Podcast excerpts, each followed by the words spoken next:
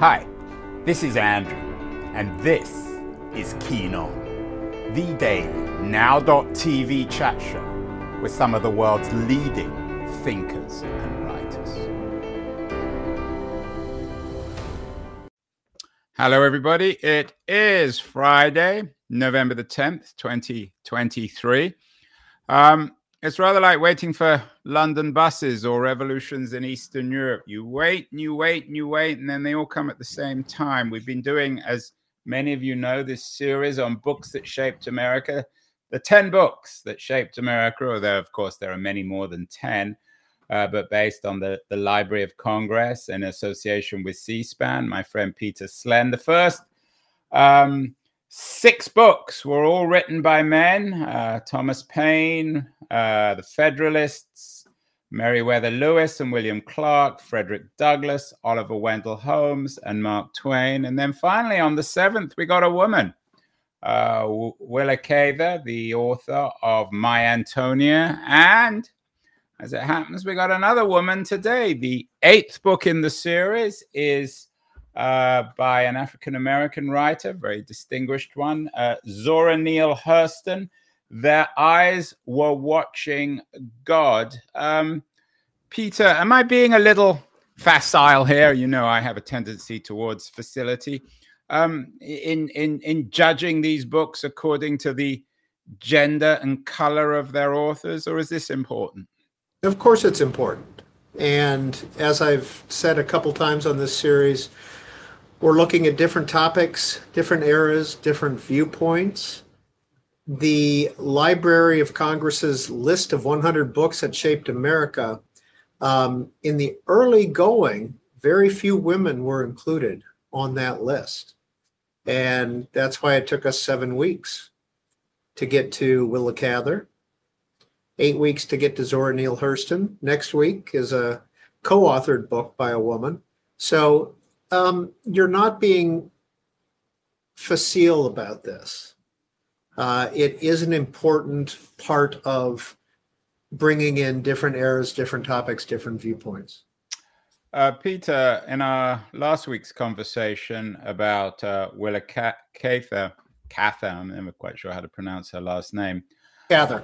Uh, Cather, I noted that one of my guests on Keenon last year, Margo Jefferson, a very distinguished African American cultural critic, winner of the Pulitzer Prize, is not a, a big fan. Just because she's a woman doesn't make her great. in fact, for Margo, uh, Margo Jefferson, Willa, uh, Willa Cather is is quite objectionable in some ways.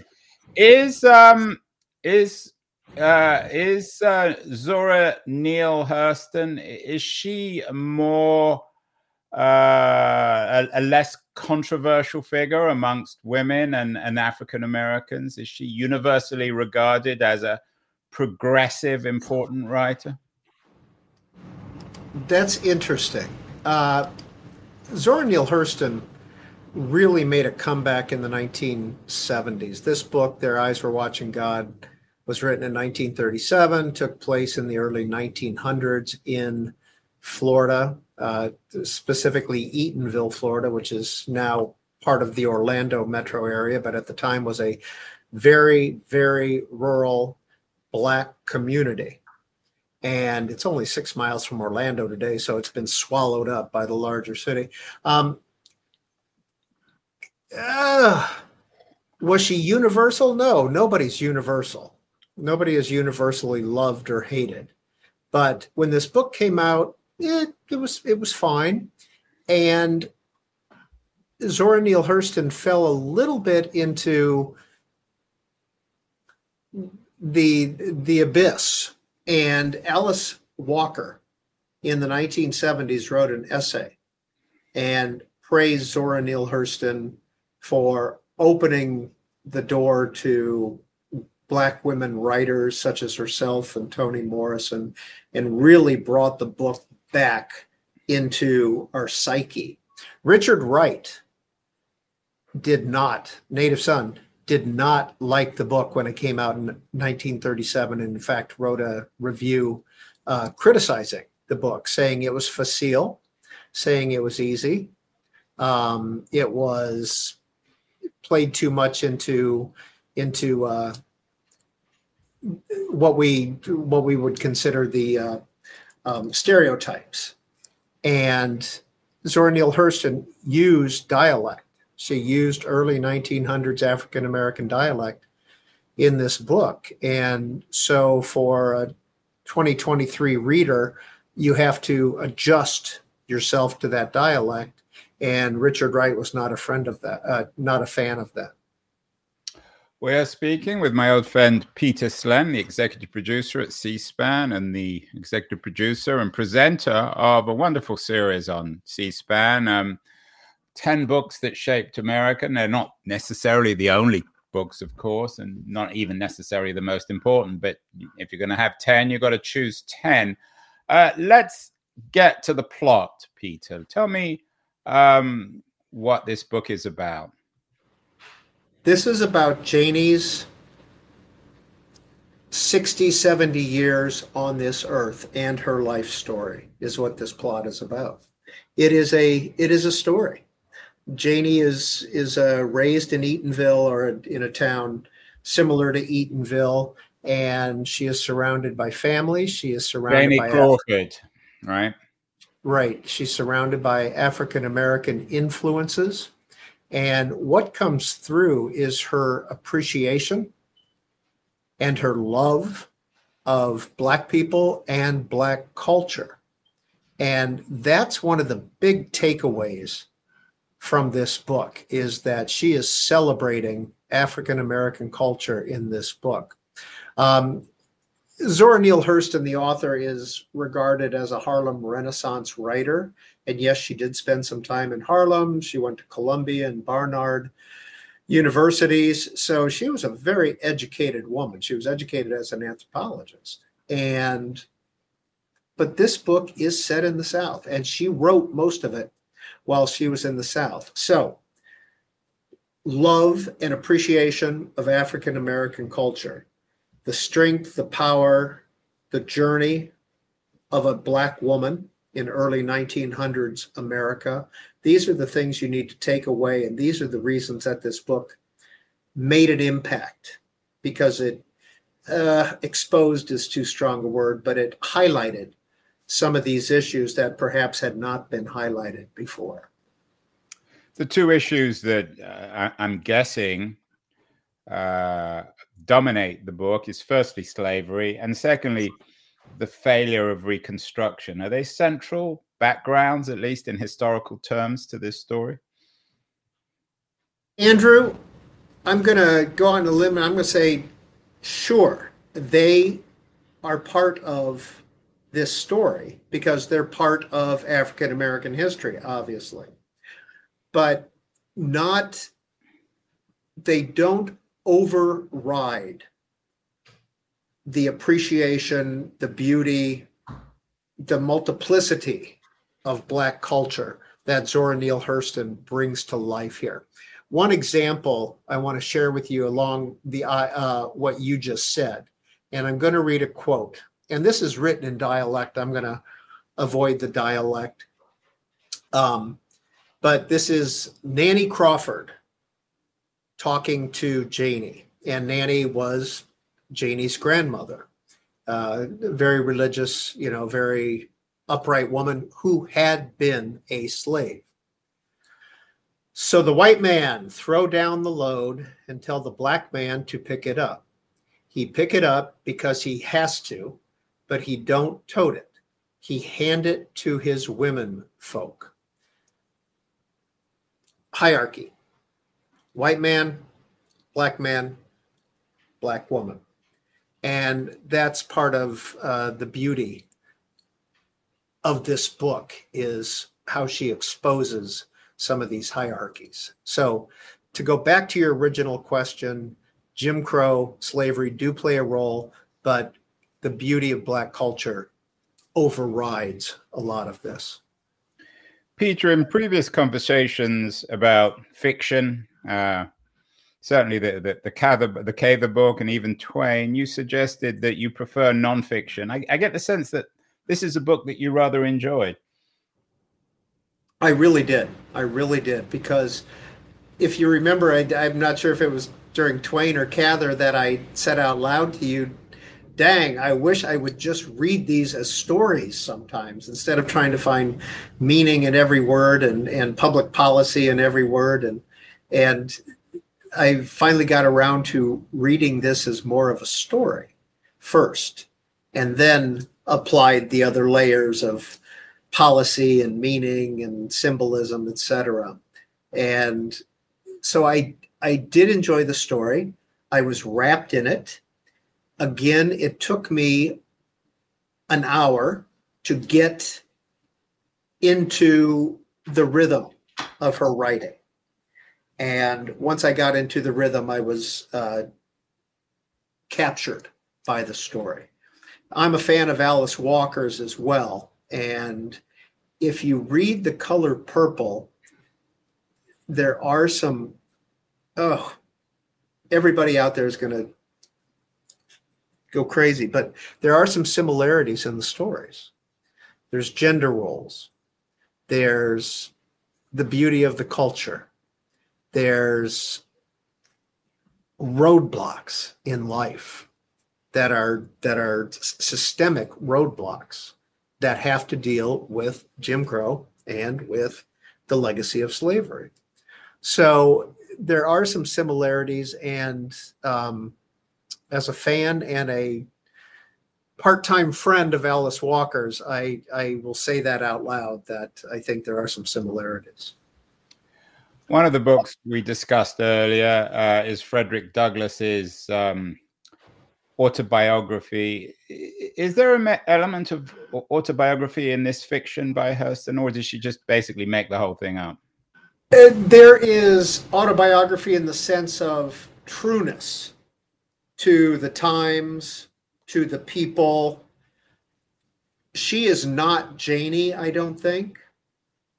Janie in this story, Janie Crawford uh, marries three times. Um, she has a journey that each, you can almost segment her life into four prior to being married, and then her three marriages to Logan Killicks, Joe Starks, and uh, Tea Cake. Um, doesn't necessarily mirror Zora Neale Hurston, who again went to three colleges, was trained as an anthropologist, studied in Haiti, worked in Harlem, but returned to the South. We are speaking with my old friend Peter Slen. Uh, we keep, can't keep on meeting like this, Peter. We've got two more shows to do. Executive producer at C SPAN uh, of uh, a wonderful new series, uh, 10 Books That Shaped America. Uh, I want to thank Liberties for bringing us this excellent content, a quarterly journal of culture and politics. Going to run a short excerpt about Liberties, and then we'll be back with Peter to talk more about Their Eyes Were Watching God, uh, Zora Neale Hurston's masterpiece of American literature. So don't go away, anyone. Beyond the news, the noise, there is nuance, insight. Liberties is not just a journal of ideas, it's a meteor of intelligent substance. It's the place to be for engaged citizens. Politics, opinion, substance. Liberties is a triumph for freedom of thought. A quarterly of urgency of cultural exploration, of intellectual delight, of immaculate prose. It's invaluable. Subscribe now or find Liberties at your favorite bookseller. And you can subscribe to Liberties at libertiesjournal.com. We are speaking with Peter Slen, uh, executive producer at C SPAN, a man putting together a wonderful new series on C SPAN 10 books that shaped America. Today we're talking about uh, Their Eyes Were Watching God by Zora Neale Hurston. Uh, Peter, earlier you, you noted that all this took place in Florida. Of course, the Florida today is not always associated with the South. There are parts of Florida which are very southern and parts of Florida which are, I guess, Caribbean or certainly not southern. Is there a southern quality to this novel? Yes, absolutely. This is a book about the South. This is about rural Black South. Again, Eatonville was incorporated in 1887 as a black town. And I believe they advertised it as no white families live here. And so it was the first black incorporated town in America. And it has been that way ever since. It was rural, it was agricultural, it was the workers would go off to Orlando or to wherever, work in the white ho- households, and then come back. And then they were free to live their lives when they came back. And that's one of the themes in their eyes were watching God. She does end up in the Everglades and obviously very, very rural and very, very tropical and undeveloped, even around there at the time. Now, Miami was close by, it was growing, it was big. Um, even in the early 1900s, when it started a real growth spurt, it was one of the fastest growing areas in the US in the early hundreds and through the 1920s. And so this is a book about the South, and it is a book about rural Black America. It's also, it seems, a book about America or the mythology of America, of the founding of America, of a kind of freedom. Is, is there that quality to the narrative of, of, of leaving somewhere and beginning again freely? Uh, you know, I, I I'm not going to go too far out on that one. I that that was not what I was focused on. What I focused on was a celebration of black culture yes, she did leave. She grew. She married three times, and each of those marriages brought her something or held her down. And so, beginning anew, reinventing yourself, those themes do play in. Is there a, does she have a strong sense of identity as an American woman, as an African American woman, as a woman from Florida? She had a strong sense as an African American woman. Period. Full stop. That's who Janie was. And she was a very strong woman who was up against, as I read from that quote, the white man, you know, her husbands, and she had a very strong sense of herself. Yes. And I think that's a quality she definitely shared with Zora Neale Hurston. Zora Neale Hurston had a white woman sponsor who funded a lot of her work. And while that was great to have that financial support, it was also a a burden and a tie down. It was a it was a restriction on her. So there's a similarity there. You know, life is full of reinvention, life is full of burdens, life is full of restrictions. And the heroine of the story, uh, Janie Crawford, did, did, she think of herself? I mean, she obviously, as you've noted, she know, she thought of herself as an African American woman. Did she also think of herself as an American woman? That is not necessarily a theme in this book um, that I caught on. That we didn't discuss it as being an American so much as this is a story, and the reason this book is included on the Library of Congress's list is because of the the exposure of an African American society and an African American woman. The female quality are eh, self evident in the book. It's a book about female identity, emancipation, I guess, in sense, but also about rape and sexual violence. How central are they in the book, and, and how much did you discuss this in in the show? We discussed it a little bit in the show. It was it's not as central to the book. It is. Uh, it is almost as if Andrew it was treated as okay this is a fact of life this this you know this bs happens and that's kind of how it was treated in the book almost almost matter of factly I mean, you call it BS, uh, Peter, but no, r- the raping I, of a of a. I, I know you don't mean it in these terms, but the yeah. raping of a of a young girl is not what most no. people would think of as BS. No, and I think you knew what I meant. I was trying. No, I know. To, I'm not using a this this stuff, this crap. Insert your own word there. Happens. That's what I was trying to indicate. And how was it, was it just taken for granted? You think by her within the narrative that this stuff just happens all the time? It's happens so frequently. It's so normal that it's barely worth commenting on. It was not as frequent as as uh, it could have been exposed in the book. It was matter of factly treated. And I think that's something she was bringing to light. And the strong character that Janie was, that she got out of marriages that were tying her down, says, you know, more power.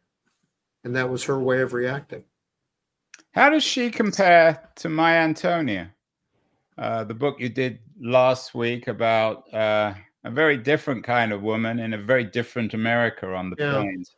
Yeah. Um, both my both Antonia and Janie are strong, driven people both Antonia and Janie strive for more. With Antonia, she was striving for her American dream.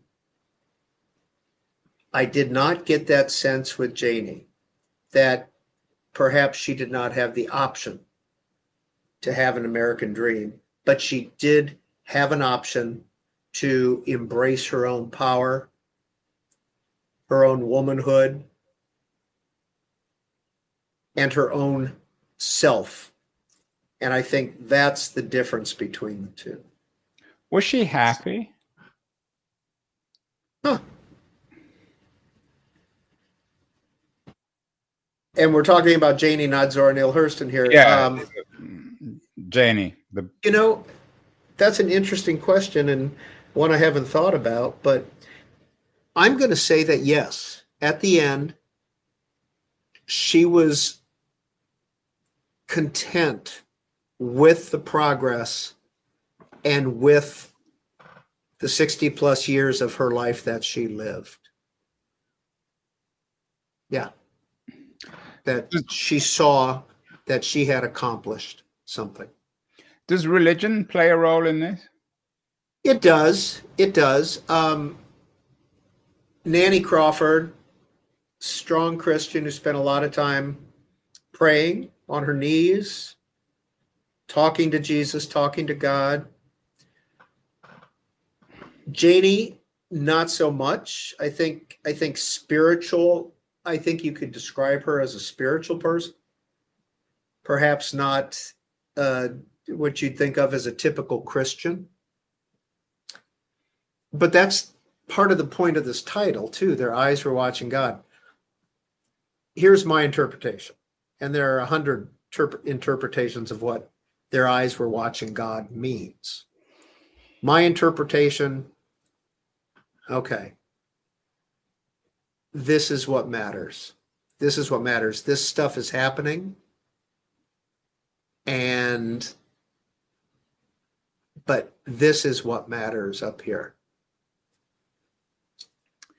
You noted earlier that there was a mixed reception when the book first came out, maybe because of her refusal to portray African Americans of as victims of the mythology of inferiority.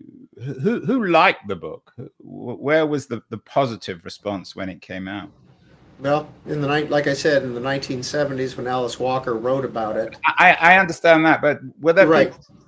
Let me let me let me read two reviews. This is Lucille Tompkins in the New York Times Book Review, white woman, 1937.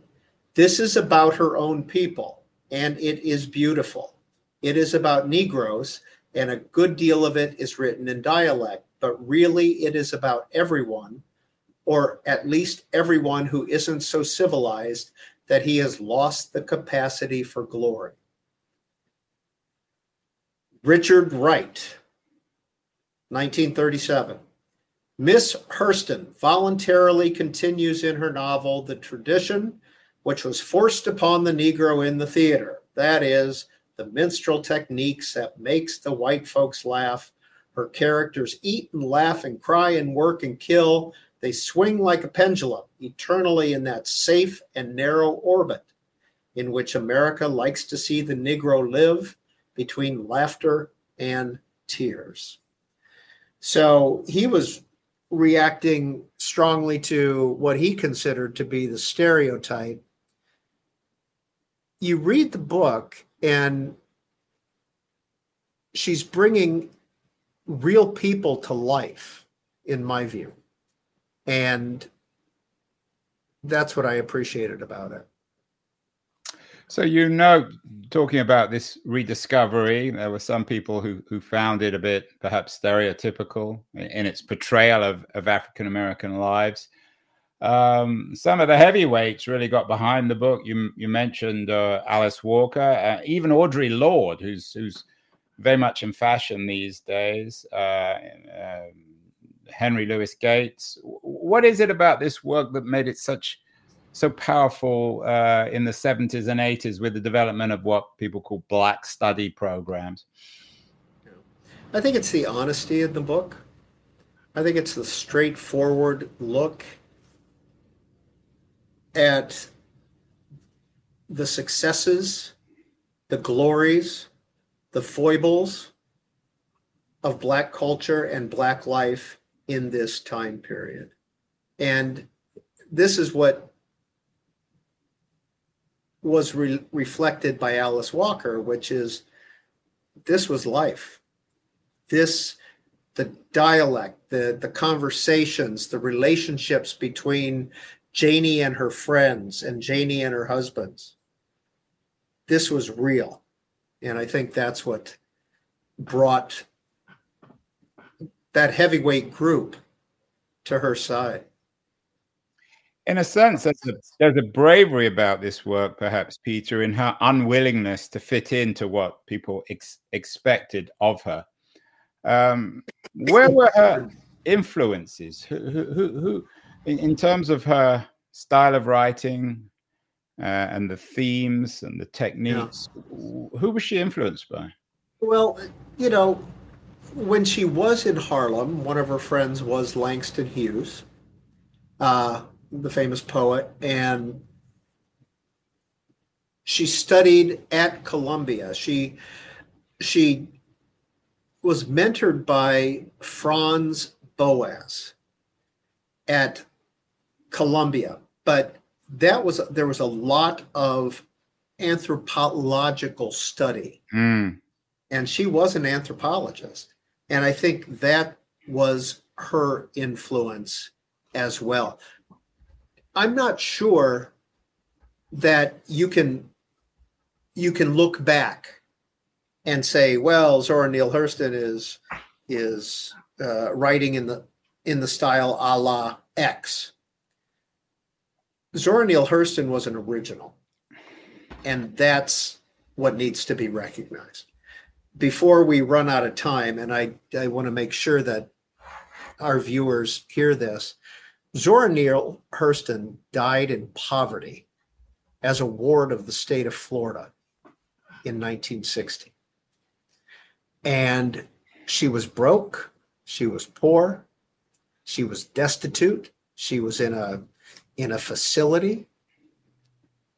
And when her papers and her her belongings were hauled out and where they were hauled out from, I apologize, I don't know.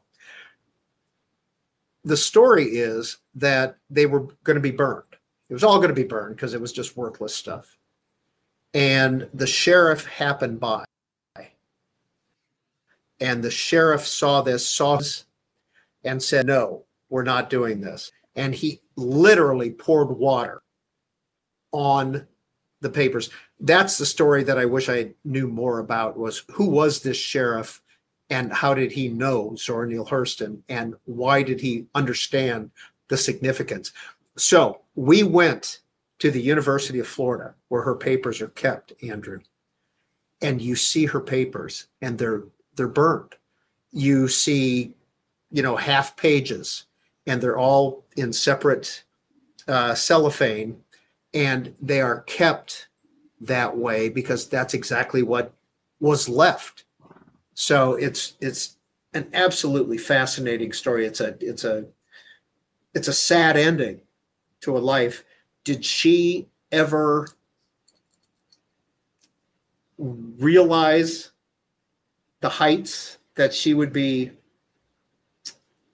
attaining later in life or you know past her life no she did not i sense an element of anger almost with you in terms of how she ended her life what's your conclusion about her i mean you can go online you can find pieces in the new yorker suggesting that um, she seldom, and I'm quoting the New Yorker here, seldom championed race pride. You can go to the LA Times and find uh, a film about her that ca- that captured, I'm quoting here, her radical authenticity. She, she seems a woman who, who, who cleverly evades any kind of categorization. I, I, I disagree with the New Yorker. I, I think perhaps that author was looking for a certain certain vibe from her, a Richard Wright type vibe. To me, the celebration of African American culture and, and African American life is a strong and worthy endorsement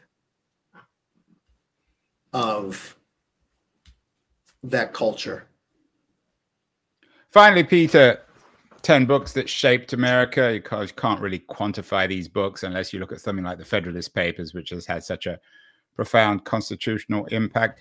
How would you like this book to not only have shaped America, but shape it in the future? What would you like kids, for example, to get out of this book if they read it in school or in their spare time?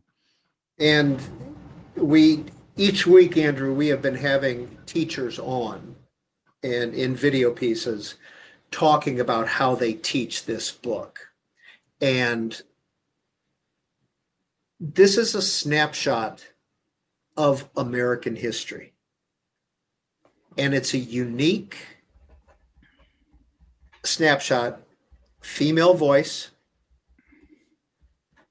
black female voice at a rough time, at a Jim Crow time, at a post Reconstruction time in the South, but a strong black female voice looking at that history at that time, and you can get a real sense of that history.